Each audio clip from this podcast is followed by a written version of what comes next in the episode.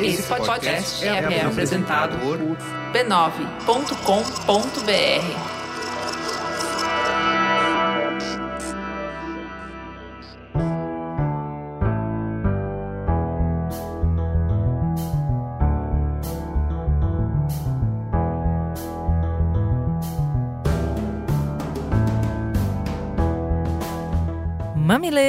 mamiletes, entrem e fiquem à vontade no nosso espaço de diálogo de peito aberto. Eu sou a Juva Lauer. Eu sou a Cris Bartz e esse é o Mamilos, o podcast que sai do raso articulando conversas onde o debate está interditado. O programa de hoje é sobre limite. Qual é o limite da privacidade? Será que as mudanças entre público e privado mudaram muito nos últimos tempos? E esse debate começa aqui, mas ele continua no nosso perfil mamilospod nas redes sociais. Vai lá conhecer mais dos nossos convidados, ouvir trechinhos, espalhar a palavra do Mamilos. Bora no arroba mamilospod.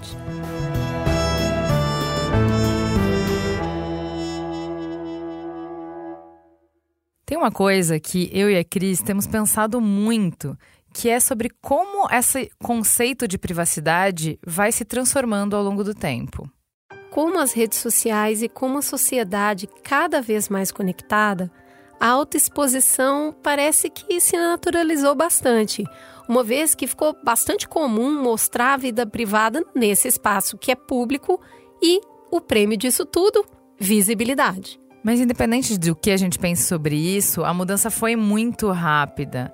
É, foi muito rápido quanto a gente passou a dar a ver do que a gente vive para os outros, do que a gente pensa, do que a gente sente para os outros na praça pública.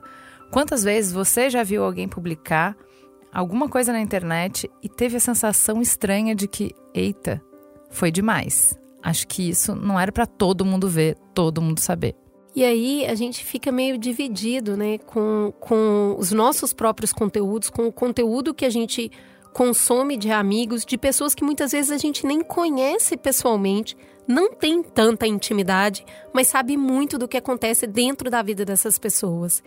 Esse borrão entre as fronteiras do que deveria ser exposto e do que não deveria parece cada vez maior. Claro que tem um tanto de mudança geracional, né? O que meu pai, o que a minha mãe, o que a minha avó é, acreditam que é privado para poucas pessoas muda muito do que eu penso e muda mais ainda para as gerações que estão chegando. Parece que a gente saiu daquele menina, senta direito para ninguém ver sua calcinha, num extremo de que você deveria, a partir dos seis anos, andar muito corretinha para ninguém ver para fotos o tempo todo na internet, com sem roupa, com pouca roupa, e não só isso.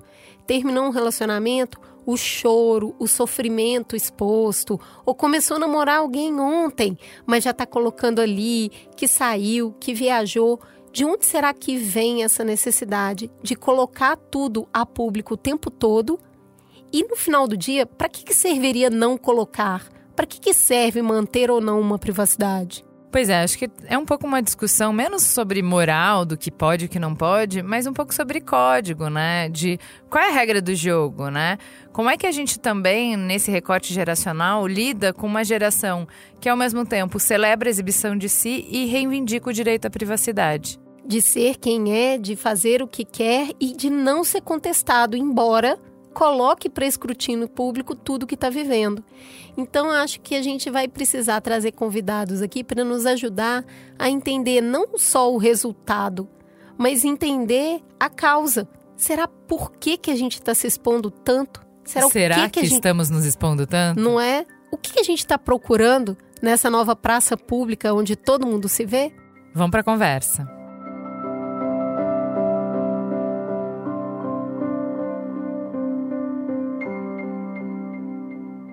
Antes de entrar na conversa de fato, vamos parar para um breve intervalo comercial.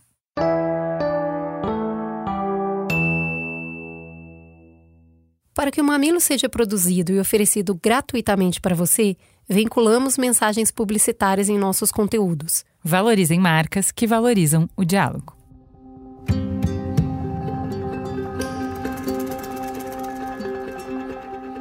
Antes do episódio de hoje, o Mamilos, com apoio da GSK, propõe um momento para a gente conversar sobre a meningite meningocócica. Você já ouviu falar dessa doença? Ela é uma das formas mais graves de meningite bacteriana e, inclusive, em alguns casos, pode matar em poucas horas.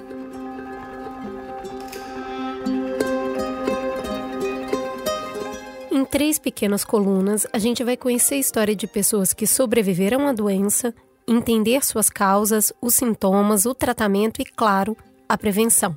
Hoje, a gente começa ouvindo a Silvânia Martins, que é mãe da Jéssica Oliveira, uma jovem que adoeceu aos 10 anos de idade quando apresentou os primeiros sintomas de meningite bacteriana que lhe deixou graves sequelas.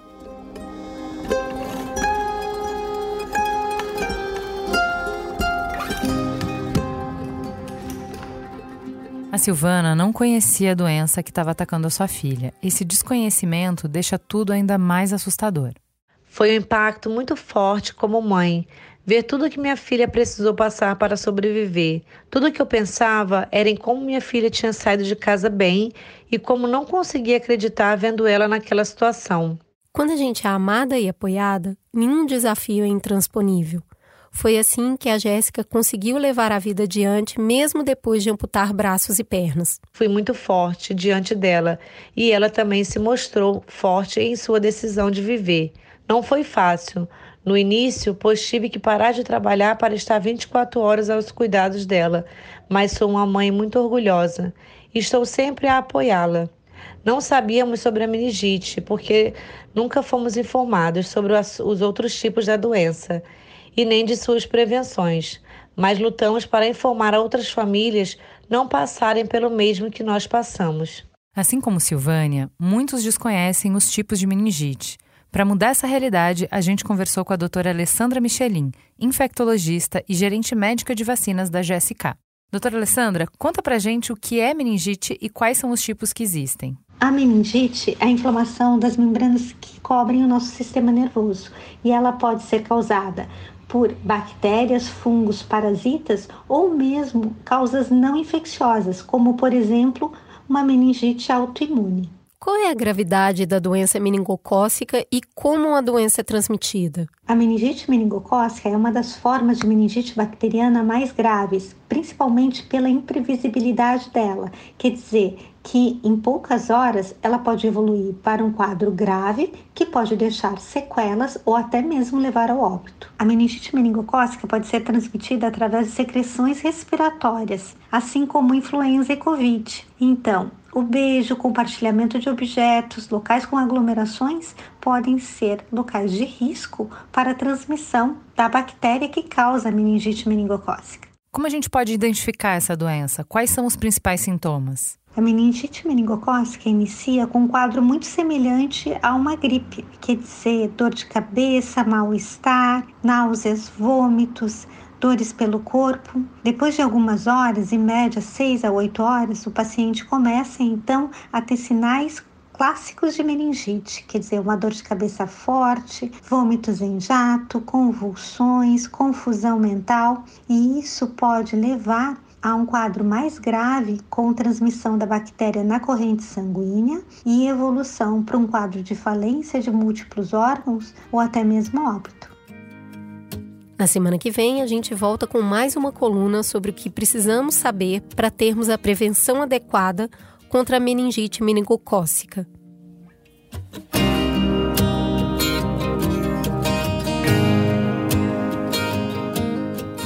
Ju, para diminuir a propagação de doenças no Brasil e no mundo, a imunização coletiva é essencial. É por isso que a Jéssica nos chamou para fazer esse programa esclarecedor sobre a meningite meningocócica, que é uma doença grave e que pode ser prevenida através de vacinação.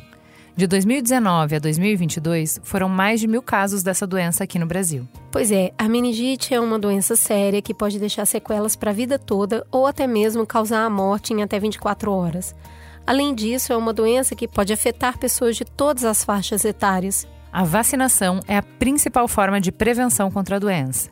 Além de manter ambientes ventilados e limpos, evitar aglomerações e compartilhamento de objetos. Hoje, existem vacinas para a prevenção dos cinco principais sorogrupos que existem no Brasil: A, B, C, W e Y.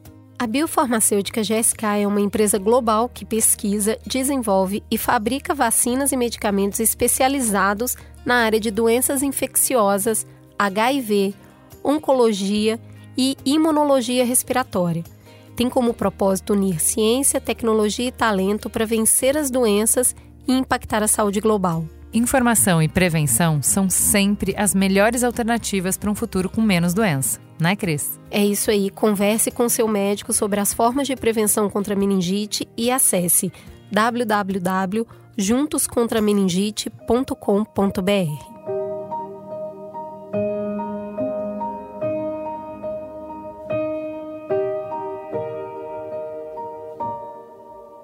Vamos começar então apresentando quem dá o ar da graça pela primeira vez aqui no Mamilos e a gente tem dois estreantes. A mesa então promete. Vamos começar com a Poliana Ferrari. Poliana, por favor, se apresente para os nossos ouvintes. Quem é você na fila do pão? Olá a todas né, e todos, eu sou super fã do Mamilos, é, eu sou jornalista, sou pesquisadora em mídias sociais e desinformação, Sou professora da PUC na graduação e na pós de Tecnologias da Inteligência e Design Digital. E a minha atual pesquisa é sobre presença, essa consciência e como que a gente resgata né, essa nossa presença nesse mundo tão atordoado de tanta exposição. Então, acho que vai ser muito legal, acompanho aí o trabalho do Pedro e de vocês, acho que vai ser ótimo bate-papo. Maravilha, Poliana, toda exposta a Poliana aqui hoje. E ela não vai deixar ela fazer isso sozinha, então a gente trouxe o Pedro Desante. Seja muito bem-vindo ao Mamilos. Por favor, se apresente. Quem é você na fila do pão? Oi, bom, bom, eu devo ser o último da Feira do Pão, mas obrigado pelo convite, né? É, faminto e no final. Uh, bom, eu sou psicanalista para começar e para terminar, eu sou psicanalista clínico, mas sou professor também, professor da graduação da SPM de Psicologia, de Comunicação e de Ciências Sociais e da pós da PUC em Teoria Psicanalítica, de uma pós da ECA chamada Cultura Material e Consumo. Né? E tenho recentemente um pós-doc que virou livro sobre subjetividade é, constituída no ambiente virtual. Também é, obviamente, para todos nós, né? É um tema urgente, né? Como é que nós estamos virando sujeitos e pensando num ambiente cada vez mais conectado. Basicamente é isso. Basicamente tudo isso. Basicamente, temos as melhores pessoas para tentar pensar e entender esse fenômeno que é o que é privacidade. Vamos começar pelo início. Independente de quais são os nossos questionamentos hoje, temos muitos. Vamos pelo básico. O que quer dizer privacidade? É, não, começa pela palavra. Eu acho que é legal começar pela palavra. Privacidade é privar o outro de alguma coisa sobre mim. Né? A ideia da privacidade é uma restrição, é um limite, é uma fronteira né, que eu estabeleço, né, quer nos meus atos, quer nos meus pensamentos. Eu privo o outro de alguma coisa a meu respeito né? E aí tem, tem uma longa história, né? Quando for para contar a história, a gente conta também como é que no Ocidente apareceu o valor da privacidade, como é que ela tem sido hoje. Mas começando pelo termo, eu acho que é bacana, é isso, né? É não dar acesso ao outro a alguma coisa que é minha. E é uma coisa, é, eu acho assim, a privacidade tem uma, um trecho do, do Zygmunt Bauman, né, que ele fala na Vida Líquida, que ele fala que a privacidade acabou quando uma dona de casa, né, nos anos 90 ainda, final de 90, inglesa foi num programa de auditório ao vivo, né, e contou para 3 milhões de espectadores ali do programa ao vivo de auditório que o marido era impotente. E, ela, e ele fala, né, aquela coisa que da sua privacidade muito íntima que você contava só no confessionário do padre ou, né, no seu analista, tal, você começa a contar para multidões para ter opiniões de pessoas que você nem conhece. Ele fala, foi aí que a vida começou a ficar, escorrer pelos dedos e ficar líquida. Então, acho que essa ideia de contar a sua privacidade, eu tenho que contar para alguém em vez de eu ficar quieta comigo, né? É uma coisa que a gente está vendo cada vez mais, né? Esse, hum. esse movimento, né? Então, inverter um pouco, né? Não é mais o ficar escondido, né? É você mostrar tudo, né?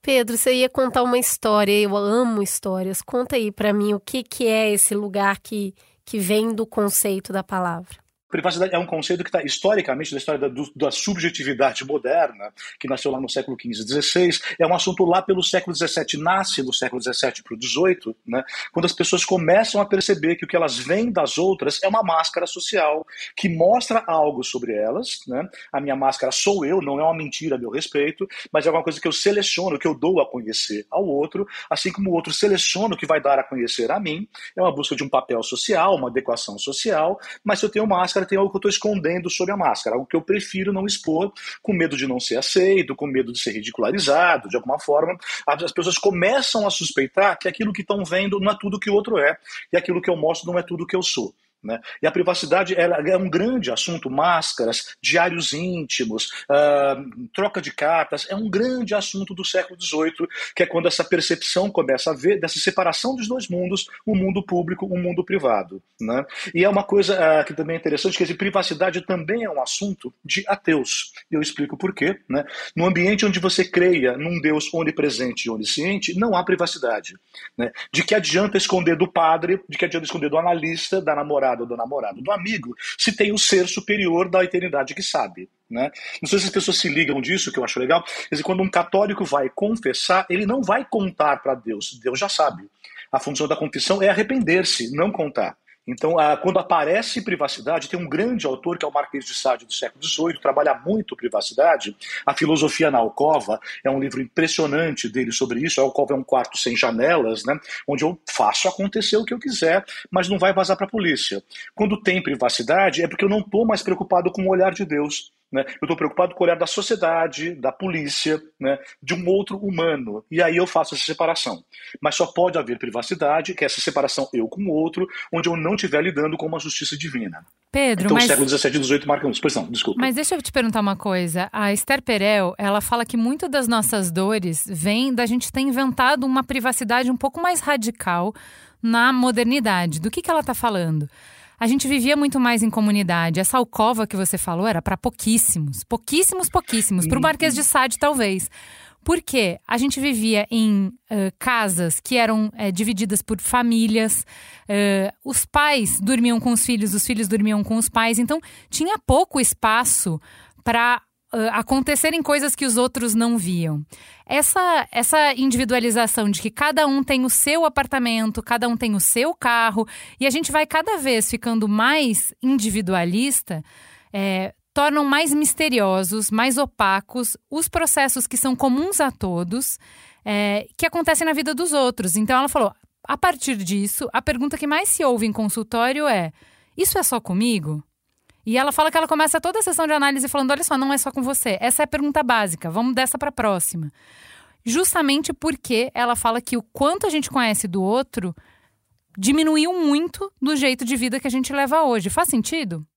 Então, vamos, vamos devagarinho. Dizer, a, a, privacidade que nós temos e que nós continuamos, por enquanto temos, embora algumas ficções já explorem, né, é do mundo interno. A privacidade, é claro que a alcova tangibiliza isso, mas a privacidade não é o quarto sozinho, não é a alcova, é o meu mundo interno, é o meu pensamento, é a minha solidão íntima. Né? Quer dizer, o mundo moderno criou um outro dentro da gente. Quer dizer, a gente é sempre remetido a um outro. Né? No ambiente, digamos, pré-moderno, medieval, o outro é Deus.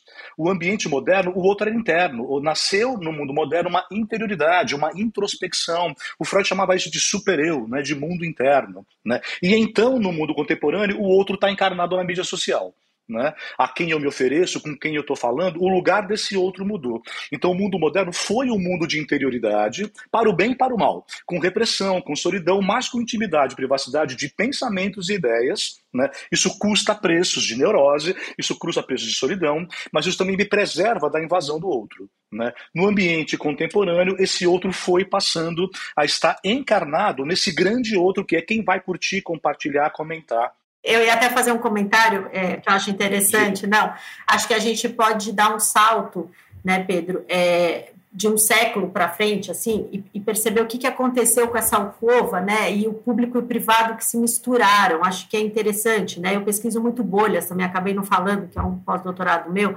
como que as pessoas saem das bolhas que elas criam, né e são bolhas quase alcovas, né? Só que monitoradas por algoritmo, é, você cada vez vê mais o que você, de igual a você, né? Então, essa privacidade, a pessoa está ali exposta, contando tudo, né? Contando é, a, o burnout, contando a traição, contando tudo, mas ela está falando para um espelho, né? É, ela não está querendo dialogar, né? Ela está só contando é, e reforçando né, essas redes que, na verdade, são entretenimentos. Né? A gente viu isso na pandemia. Você se ocupa, né? Você ficar 24 horas acordado, não dormir, você tem coisa para fazer, você tem live, você tem coisas para fazer, mas você não reverbera nessa comunidade que vocês falaram medieval, essa, essa troca, né? Se a gente pensar os, os feudos, os castelos medievais, as pessoas eram grandes lofts, né? Tem histórias, as pessoas faziam xixi, o pinico ficava na sala, comia, conversava, era tudo num grande espaço, né? Não tinham divisões. Depois, o ser moderno, a TV foi saindo da sala, que todo mundo via junto, foi para o quarto, do quarto foi para o né, celular, do celular foi para o tablet, agora. Mas as pessoas continuam contando para o mundo, mas a, a, mãe não sabe, né? A gente vê muito sala de aula, assim, ela uhum. conta a depressão, o abuso, o assédio para todo mundo no Twitter, para todo mundo no Instagram, mas os pais uhum. não sabem que estão na, na, casa, na mesma casa. Né? Então, acho que eu dei esse salto só para a gente ver que piorou, né? Essa questão ficou mais complexa, né? Só aproveitando a Poliana, então uma coisa que é bem importante para jovens é a existência de vários perfis. Você tem vários graus de, de, privacidade, né? Então tem o perfil que a família tem também. Tem aquele que é só para o BFF, tem aquele que é outro grupo de amigos. Então cada sei lá, jovem, por assim dizer, tem perfis diferentes para atingir e se expor de forma diferente a grupos diferentes. Eu Essa ia, segmentação também. Eu ia trazer justamente esse pedaço, Pedro, porque é, a gente vai para a festa, vai com a roupa de acordo com a festa, né? Então, é muito natural que eu tenha um, uma forma de falar, um linguajar em um assunto quando eu estou falando com a minha mãe. Outro vai ser quando eu estou conversando com a Juliana outro vai ser numa entrevista, outro vai ser com o meu parceiro. Então, realmente, eu vou transitar em diferentes perfis, né? É, de acordo com quem eu estou conversando. Uhum. Quando a gente vai para a rede social, parece que isso tudo se achata. Eu, eu, eu sou obrigada a ser uma pessoa só, porque quando eu coloco um post, todos esses diferentes públicos que eu falei vão ler aquele mesmo post. E, não e, necessariamente. É porque você, pode ter, você tem vários perfis. Né? Mas isso, é, principalmente agora, é uma, já é um estratagema, me parece, de buscar de novo esse lugar que eu posso performar de maneira diferente.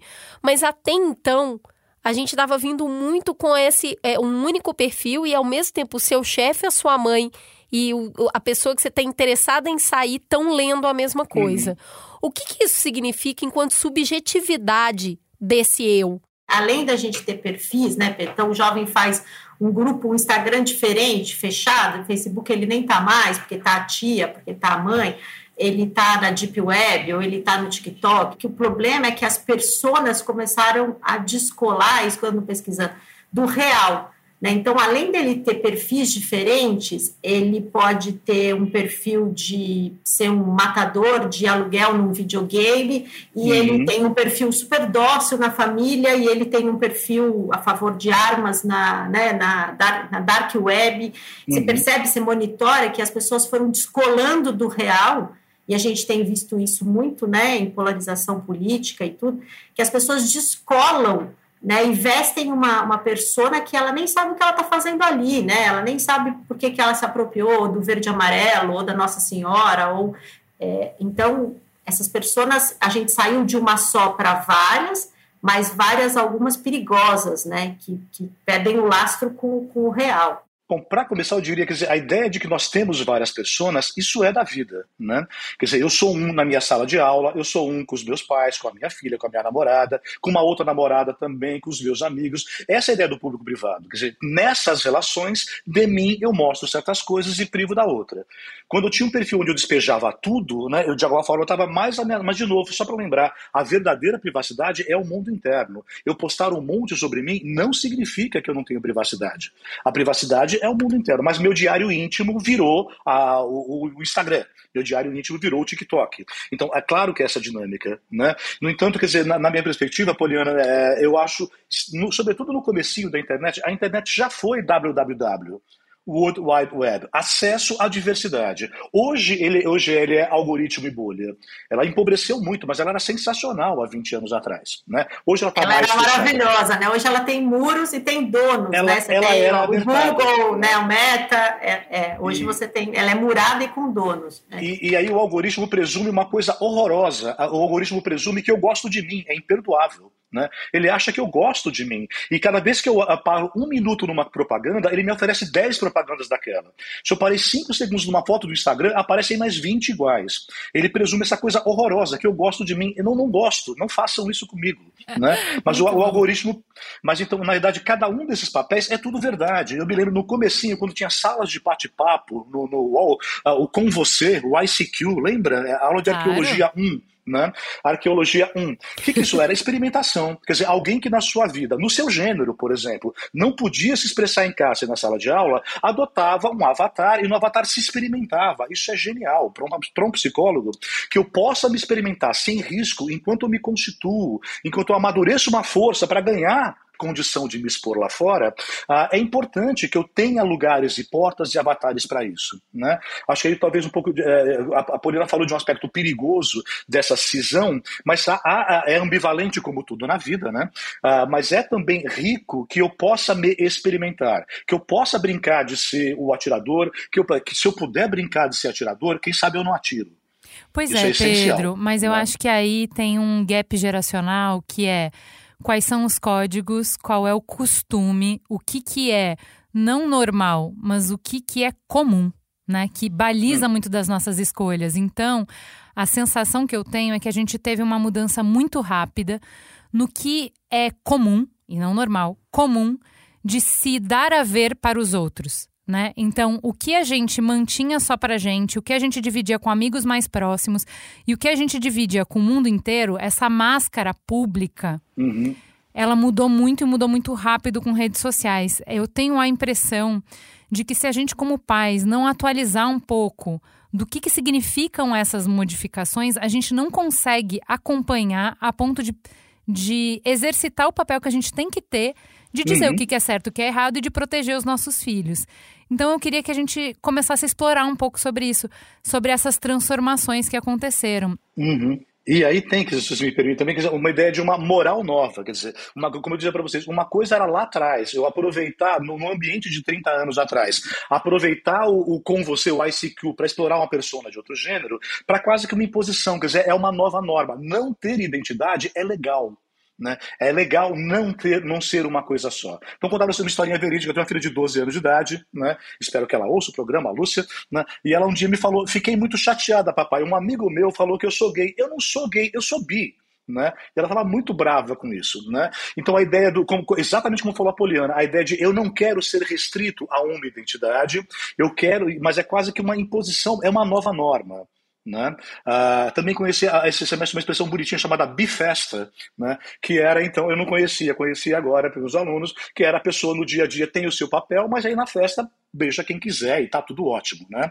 Então, uma coisa é pensar isso como possibilidade de expressão espontânea, outra coisa é pensar numa nova norma, porque ela é, como toda norma moral, muito pesada. A Poliana falou, é sensacional falar sobre isso, né? É, de, por exemplo, a minha outra filha, a mais velha, virou vegana, e ela não é vegana, ela é polícia. Né? E, e, aí, então, agora não é apenas que ela exerce o direito dela, e a gente tem que procurar agora restaurantes que tenham, cada vez tem mais, felizmente, é que ela me cobra, e ela cobra o mundo. Então, é uma geração extremamente moralista. A gente está num ambiente muito conservador. Conservador não é só querer rezar para o velho santo, tem santos novos, né? E o policiamento é muito grande. Né? Há um enorme policiamento do adulto, né, sendo policiado, a gente treme, né, agora ante essas certezas. Né?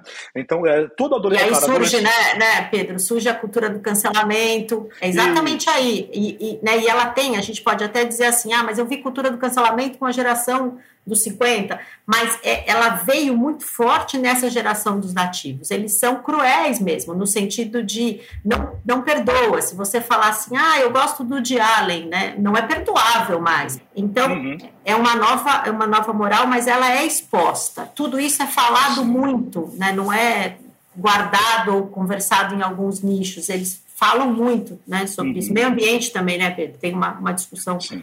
muito grande. É o sarrafo do, do, cancelamento que mudou, né? Quer dizer, no mundo World Wide Web, o sarrafo do cancelamento. Ninguém tem que aceitar tudo, né? Ninguém é obrigado a aceitar todo e qualquer tipo de coisa, obviamente. Mas onde é que está o seu sarrafo? Onde é que está a sua fronteira? E aí sim, a questão do algoritmo e da bolha faz com que essa, essa fronteira seja cada vez mais estreita.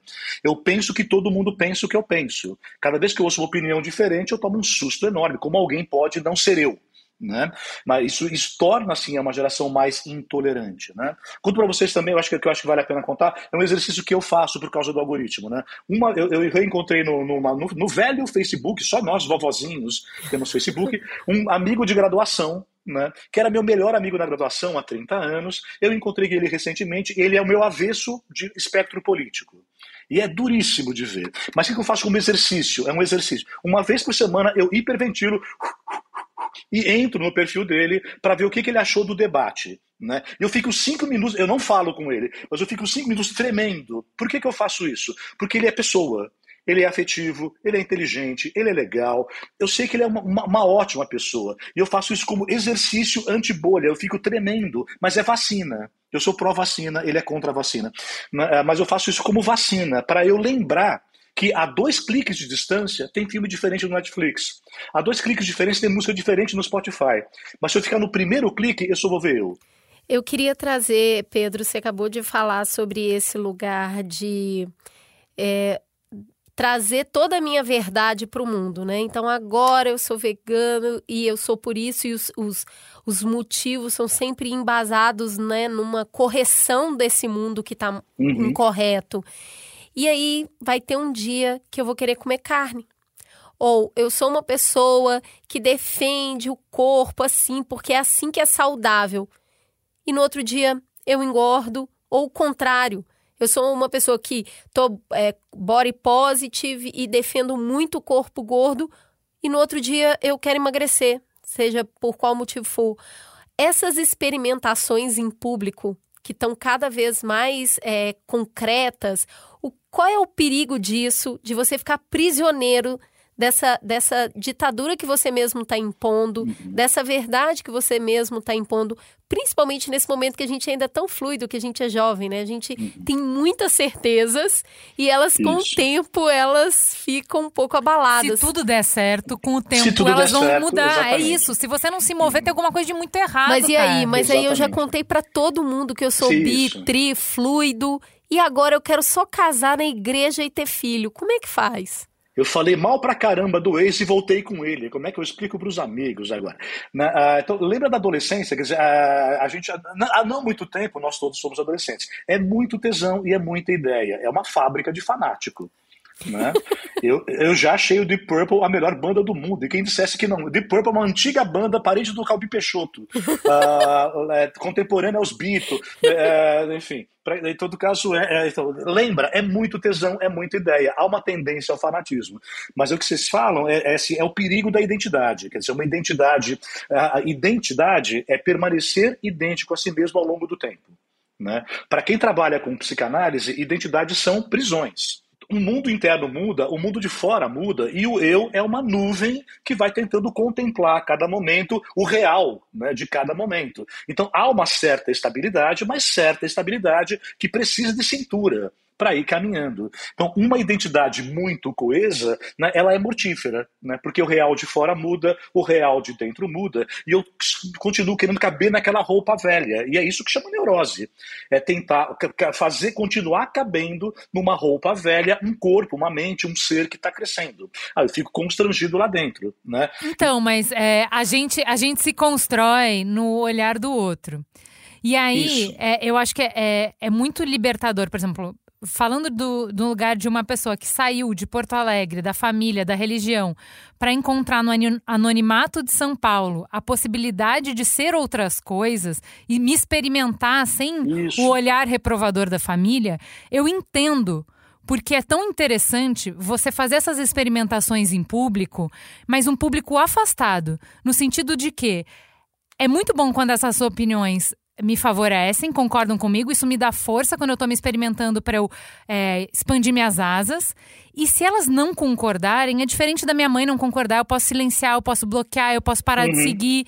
Então, poder se experimentar tendo uma audiência, porque a gente precisa do olhar do outro para se constituir, mas é uma Isso. audiência que você pode silenciar, que não interfere na sua vida tanto assim, eu entendo que tem um valor, não tem? É claro, claro. Tem, tem mas assim, eu, eu acho que o mover, a gente pode retomar isso, né? Acho que o mover não é só no jovem, por exemplo, todo o movimento das mulheres na pandemia que pararam de pintar o cabelo, né? E as que pintam o cabelo, eu falo, vou pintar até os 100 anos, porque em mim Eu gosto do cabelo pintado. É, tem um monte de amiga que gostam deles brancos, mas eu gosto eu com cabelo pintado. Então, não acho que seja só jovem. As pessoas foram se aprisionando né? E a gente vê isso nos casais que separaram, daí ficam sozinhos porque né, não consegue outra turma, porque é tão fechada a turma do clube, a turma do tênis, a turma. Aquela pizza marguerita, jamais pode experimentar outra pizza, tem que ser aquela. Então, eu acho que o mover é muito legal. Agora, o, o risco que eu falo dessa coisa do espelho, do cancela, do silencia, é que as pessoas, esses algoritmos são 24 por 7, né? 24 horas, 7 dias por semana, mas a gente é humano, chora, precisa comer, dormir. E as pessoas pegaram as regras do algoritmo para os seus relacionamentos. Então, tem gente que termina o casamento bloqueando no WhatsApp, ou termina a relação num despede do chefe, formata o computador, levanta e nunca mais fala. Porque se ela faz isso nas redes e é fácil silenciar, bloquear, ela acha que todos os aspectos da vida você pode silenciar e bloquear. Acho que a gente tem que ter um pouco uma medida, acho que perdeu um pouco a medida. Sensacional, Poliana, tem muita coisa legal aí para. Vou esticar um pouquinho. Quer dizer, um, um primeiro aspecto que eu diria para vocês: primeiro é isso, quer dizer, a, a internet, a conectividade não é uma coisa só. Né? Ela é ambivalente, usa-se de várias formas. Né? Então eu quero, posso usar como experimentação, que nem quando eu viajo, eu namoro muito mais do que em casa, porque lá na praia ninguém mais vai me ver. No carnaval de Olinda, eu apronto muito mais do que na balada da faculdade, porque na balada vai estar no vídeo na quadra na segunda-feira. Né? Então isso é natural também, eu sou mais livre, eu respondo menos pelo que eu fizer. Esse é um aspecto de possibilidade criativa. A outra coisa é o contrário da exposição de privacidade. Quando eu falo de identidade rígida do vegano, do gênero, isso não é privacidade isso é uma tremenda máscara que esconde. Então, e se um dia eu quiser comer carne, como vocês perguntaram? E se um dia eu quiser experimentar uma outra possibilidade? E se um dia eu quiser ficar duas vezes seguidas com a mesma pessoa? Né? A privacidade vai estar tá aí. Né?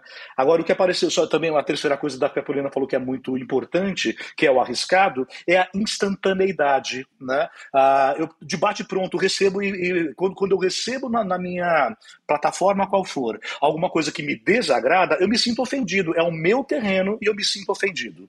E eu, com um mini clique, boto meu ódio de volta. Né? A presença do outro me agride, a diferença do outro me agride, e sem que eu precise elaborar, ou sem que eu possa elaborar, eu já respondo na já que eu fui agredido, eu respondo agredindo. Se a gente tem essa leitura de que o ambiente digital, principalmente, né? Porque a rua ainda pode ter outros tipos de encontro, né? Eu acredito na nossa memória ancestral de que de um encontro presencial, a capacidade de um cavaquinho mudar completamente o jeito que a energia está rolando, que as trocas estão acontecendo, que a mediação está acontecendo na rua.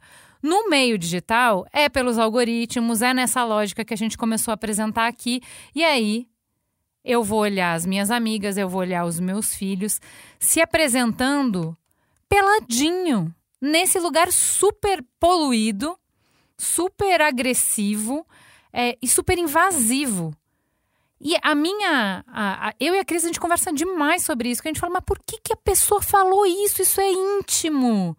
Por que, que ela colocou aí? Já não sabe que é assim? Ela subiu no banquinho da Sé para falar uma coisa assim que ela precisava ligar para o melhor amigo e dizer eu tô sozinha. Ela precisava ligar para a professora e dizer eu não entendo porque isso é assim.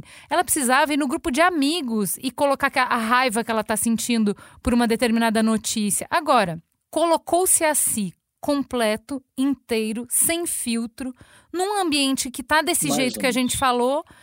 E esse é um novo normal. Eu queria que vocês me falassem um pouco sobre assim. Vamos lá. O que, que, o que, que se põe e o que, que não se põe? Qual é o risco de pôr? Qual é o risco de não pôr? Que que, acho que falta a gente conversar um pouco.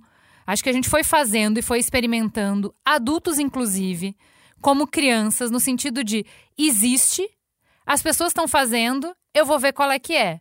E muito do agora a norma é essa, então eu também vou fazer. Uhum. Com pouca crítica de se faz sentido para mim, de se é bom para mim e de o que, que eu vou escolher, como eu vou me relacionar com essas coisas. O que, que vocês acham? Eu, eu acho assim, acho que são vários pontos super importantes aí e a gente pode dar exemplos, né? Assim, acho que as redes estão bem tóxicas, não estão bacanas, não. Acho que a gente tem que ter essa presença de perceber o que eu coloco mas é porque falta reflexão, né? Quando a gente fala que falta educação midiática, não é só para a questão das fake news, falta para tudo, né? As pessoas não conversam mais, Por que, que a gente foi, o número de divórcios na pandemia superou todos os anos desde a lei do divórcio no Brasil? Porque as pessoas tiveram que conviver, elas não conseguem conversar, elas não conseguem, né? Elas, elas mal se encontravam, elas só passavam, esquentavam uma comida, o congelado, pediu iFood, no máximo maratonava um minuto ali de, de série. Então, é, elas vão como uma manada, efeito manada, né, Cris? Assim, elas vão, tipo, ah, todo mundo está fazendo. Vou dar outro exemplo. Ah, todo mundo está em site uhum. de relacionamento. Ah, eu também vou. Eu tô sozinho, né? Eu também vou. E aí eu escolho no perfil ali, né, do Tinder, do que for, o parceiro que eu acho, né? Visualmente, é sempre visual, importante a gente dizer que é uma geração, percebe que é sempre um imagético, né? Então, acho que falta reflexão de tudo, eu, eu, assim, em todos os níveis, sabe? Na, na família, na escola, no clube, enfim. Uh, bom, também queria comentar, Poliana, aí o que, que a Cris falou, muita coisa também, mas primeiro, é só a, a gente a, a, tem uma educação a ser feita pelo, por, por, quem usa e pela família, né? Quer dizer, uma pessoa, tem coisa que a gente, as pessoas ainda não aprenderam direito, um post, ao mesmo tempo, ele é instantâneo e ele é eterno. Essa duplicidade é difícil, ele envelhece em 10 minutos, mas se alguém salvou, clicou, fez um print screen, é para sempre, você responderá para sempre por aquilo. Né? O seu chefe já viu o seu post do, em quem você vai votar. Né? Então, essa, essa efemeridade e eternidade nós ainda não sabemos lidar. Acho que eles perguntou, acho que é importante puxar um pouquinho esse ponto, quer dizer, família, a coletividade. Né? O que aconteceu? Né? A minha geração, eu, sou, eu tenho 56 para 7 anos, né?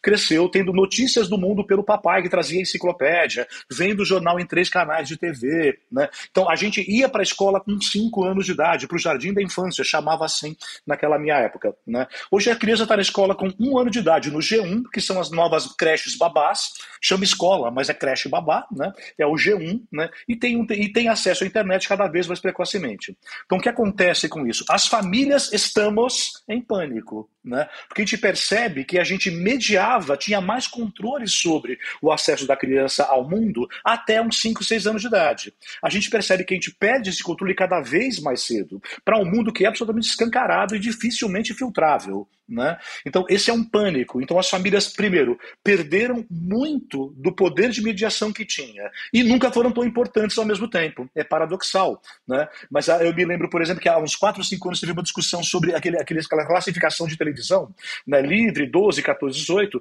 e uma discussão nacional sobre fazer isso para conteúdo de internet né? É tentar fazer uma classificação e uma barreira, porque chegou na internet e escancarou. Então as famílias perderam, e nós todos, nós quatro aqui, temos medo pelos nossos filhos né, do acesso escancarado a qualquer tipo de fala da Damares. Quando eu descubro as fantasias da Damares, eu fico. Eh, eh, assustou muita criança que ouviu ela falando. Né? Ah, com o que, que aquela mulher fantasia pela mãe do guarda? Né? Em todo caso, ela está exposta, meu filho está exposto ao jornal que conta isso. Né? E aí, ao mesmo tempo, eu tenho menos controle, mas eu, eu sou mais chamado como pai e mãe a acompanhar o que acontece ali. A ver com mais frequência, decidir quantas horas por dia, a partir de que idade. Não existe uma regulação pronta. Está acontecendo agora, está vivo. Né?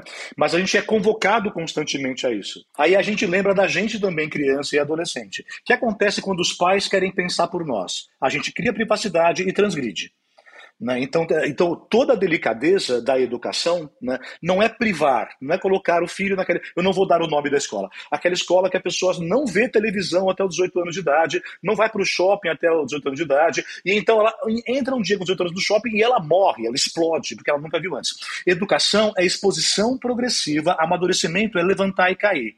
Então, os pais não podem, ao mesmo tempo que o pai tem que, tem que monitorar, tem que acompanhar, a gente também tem que lembrar né, que aprendizar amadurecimento não é segunda dentição, não vem sozinho. Amadurecimento é tomar tombo e levantar, tomar tombo e levantar.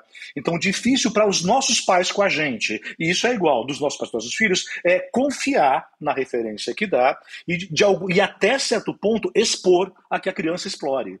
Né? Um monitoramento constante de um filho transformaria esse filho num idiota né, que não aprendeu a lidar com o mundo. A medida é que é difícil. Agora, todo essa, esse, esse. Eu sempre falo muito isso com a Juliana, né? Que eu acho que um dos principais trabalhos da parentalidade é ser um bom curador de conteúdo para os seus filhos.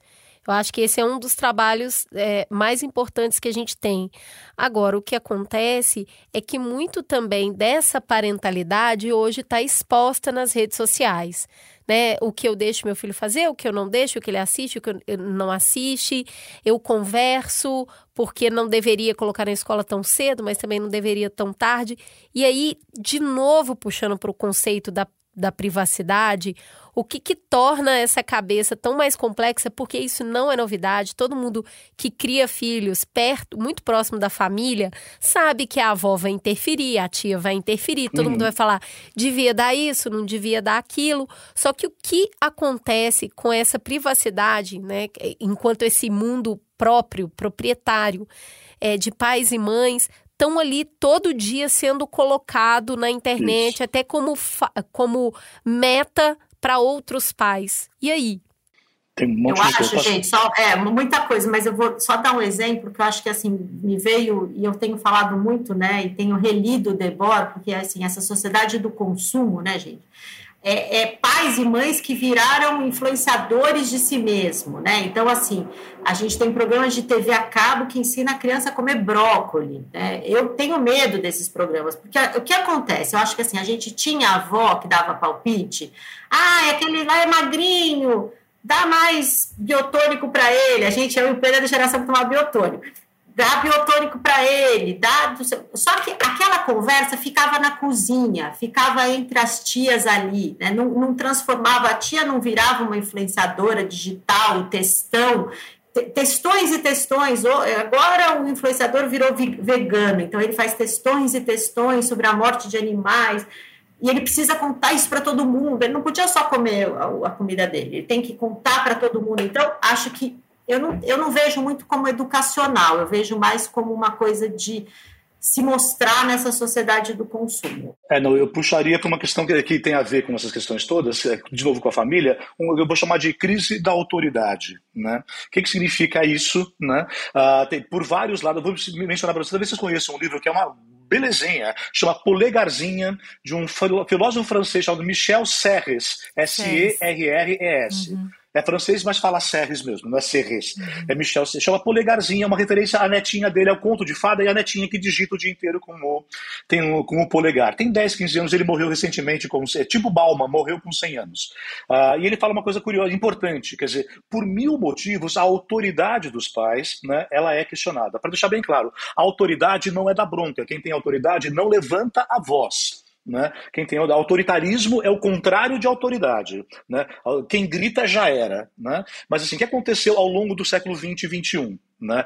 Até culpa de nós psicólogos, a gente transformou crianças em sujeitos. Então, crianças não são ah, meu filho que eu faço o que eu quero, ele é um sujeito que tem direito a voz e desejo. E ele começa a mandar mais na casa cada vez mais cedo. É um pouquinho culpa nossa, eu confesso. Né? A gente vai dando a, esse, a essa criança uma autorização. De outro lado, a, a, justamente a questão da conectividade faz com que o aluno acredite, o aluno, o jovem, o filho, ache que tem mais saber que o pai. Ele confunde informação com conhecimento e saber. Ele fala, então, para pais e professores, tem sido muito mais difícil se sustentar numa posição de autoridade. Eu sou professor há um pouquinho mais do que 30 anos. É mais difícil hoje.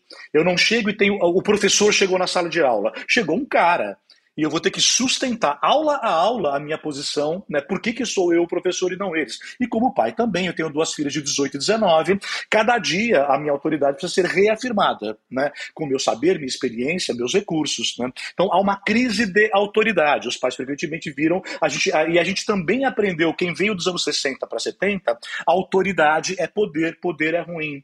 Então a gente também tem dificuldade de exercer autoridade. Pai, posso fazer isso? Pergunta para sua mãe. Mãe, pode fazer isso? Pergunta pergunta para o seu pai. Né? Ah, eu sou pai de filhas, de, sou separado das mães, são duas mães para duas filhas. Né? Pai, posso fazer tal coisa? Não, não pode. Na casa da minha mãe pode, gosto mais dela do que de você. Né? E a gente fica meio tremendo, um pouco refém né, de sermos desejados e amados pelos filhos, né? e eventualmente viramos pais bananas. Né? De um pai autoritário, vira um pai que deixa a criança subir na sua cabeça e mandar na casa. Né? Então há uma crise cultural né, com relação à ideia de autoridade, porque ela fica aparentada com autoritarismo com Rota na Rua, Rota 66, documentário absolutamente maravilhoso. Né? Mas olha só, Pedro, eu acho que a gente. Uh a conversa foi muito é, boa e muito rica, mas a gente foi abarcando mil outros assuntos que não É a a privacidade, que é sobre. Mas que é importante para a gente fazer essa discussão como cenário, que é que eh, dinâmicas estão em jogo nessa vida digital, nessas trocas digitais, no amadurecer, no viver, no encontro com o outro acontecendo por meio mediado pelo digital. Mas eu queria puxar de novo porque a gente tem de transformação, né? Porque vamos lá, falando de outras gerações, né? Os hippies eh, deram a ver o que era privado muito mais do que outras culturas que coexistiam no mesmo tempo, que existiram antes, que existiram depois. Então tem essa coisa de o que, que você mantém para você e o que, que, entre aspas, não é vergonha. Na definição que o Pedro deu, é eu escondo porque eu acho que eu vou ser rejeitado. O jeito que você vê o que, é vergonha, o que, é perigoso, o que é, vai ditar o que é privado e o que não é. E eu acho que tem muito disso nessa diferença de privacidade de hoje, que é uma autorização maior para gênero, para sexualidade, para hábitos alimentares, para política. Então, acredito que a gente tenha uma crença de que você tem o direito de ter essas coisas, de pensar essas coisas, de ser assim e ser aceito apesar disso. E é por isso que eu me dou a ver que para nossa direito, né? geração parece um pouco assustador, que é se recolha. Calma, não escolhe para quem você vai mostrar tudo isso, porque tudo isso é sensível. Acho que tem no olhar que eu e a Cris temos para como as pessoas se expõem muito desse descompasso, que é o que a gente considera sensível e, portanto, não deveria estar exposto para todo mundo. E o que, que é visto hoje como sensível? Eu acho que isso mudou muito rápido. A minha sensação é essa: de que a gente categoriza assuntos, cada vez menos assuntos, como sensível para expor para todo mundo. Faz sentido o que eu tô falando? Eu vou, vou dar um exemplo: o nude. É impensável para mim mandar nude. Isso é a norma. Então, onde que tá o isso, né? Do que, que é privado, do que, que é íntimo, do que, que é Isso. meu, do que, que é para consumo de quem é íntimo e do que, que é público.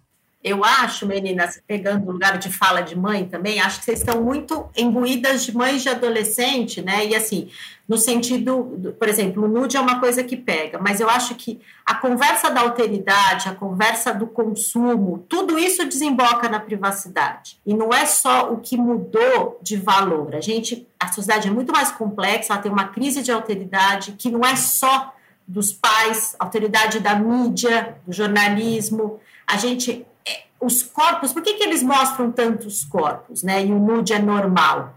É porque é, é, é uma persona, eles encaram como uma persona. É justamente por isso, porque olha só, se uh, eu me privo e, e eu não entrego algumas informações porque eu tenho medo de ser rechaçado, ridicularizado e não ser aceito, quem sabe o fato de hoje eu não ter travas para entregar e eu falo tudo, eu mando nudes e eu termino meu casamento nas redes sociais e eu conto e eu falo mal do ex nas redes sociais, se eu conto tudo, talvez não seja porque eu não tenha medo de não ser aceita.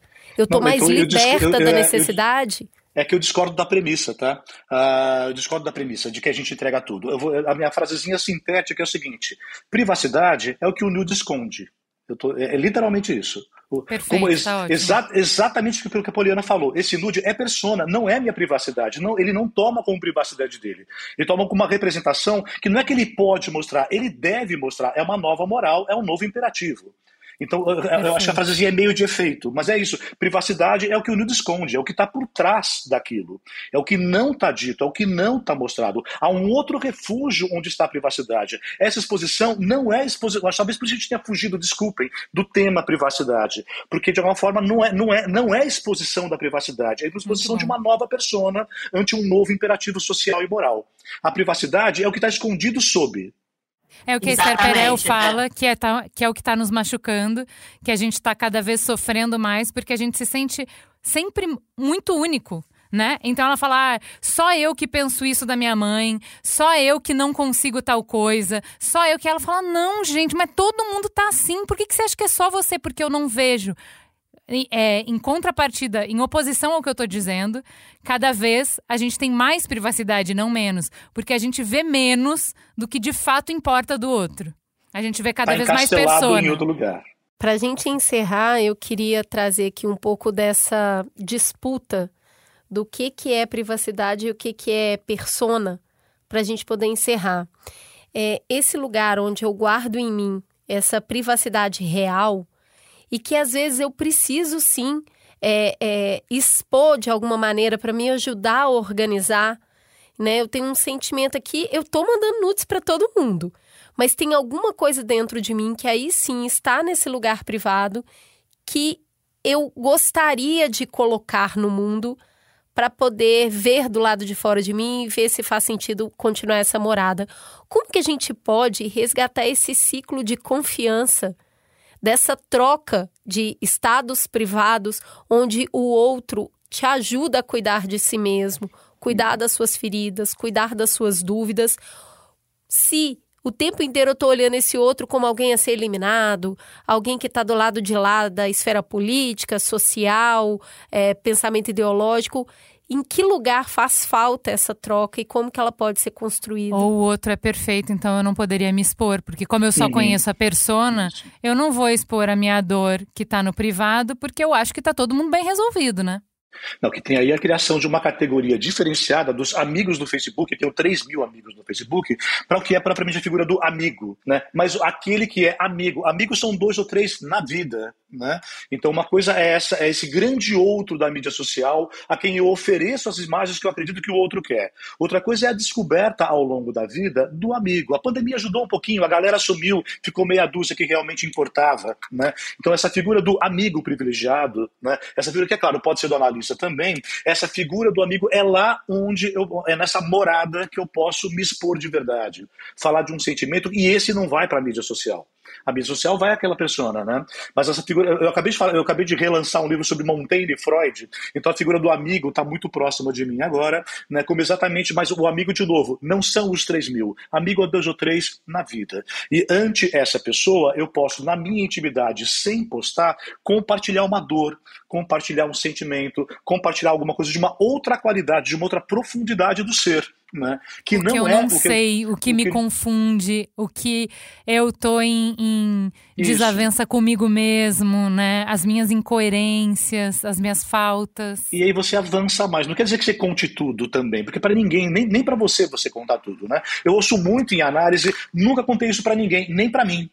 É uma frase comum de, em terapia. Né? Ali naquele ambiente que está preservado, porque não vai sair, nem eu tenho um sigilo de justiça ali, o que a pessoa disser não vai sair, ali uma, um outro grau de privacidade aparece. Não quer dizer que é tudo, mas é um outro grau de privacidade. A mídia social é lugar, eu e a Poliana concordamos nisso, né? é o lugar do papel social, ainda assim.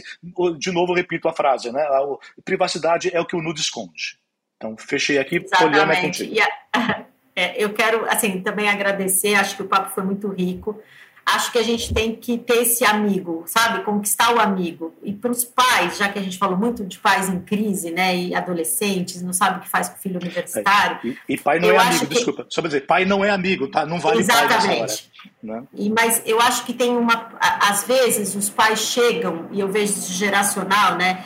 Ele chega, eu ouço muito isso em sala de aula. Ai, professora, para você eu estou mostrando aqui com quem eu vou sair, né? Imagine, minha mãe vive em outro planeta. Se eu falar que eu estou escolhendo um parceiro aqui no aplicativo. Então, às vezes, eu acho que os pais chegam com a moral, com o julgamento. Está faltando muito escutar. Eu vejo assim, pais de 40 e pouco, um filho de 18 parece que um tem 80 e o outro, né, completamente outra.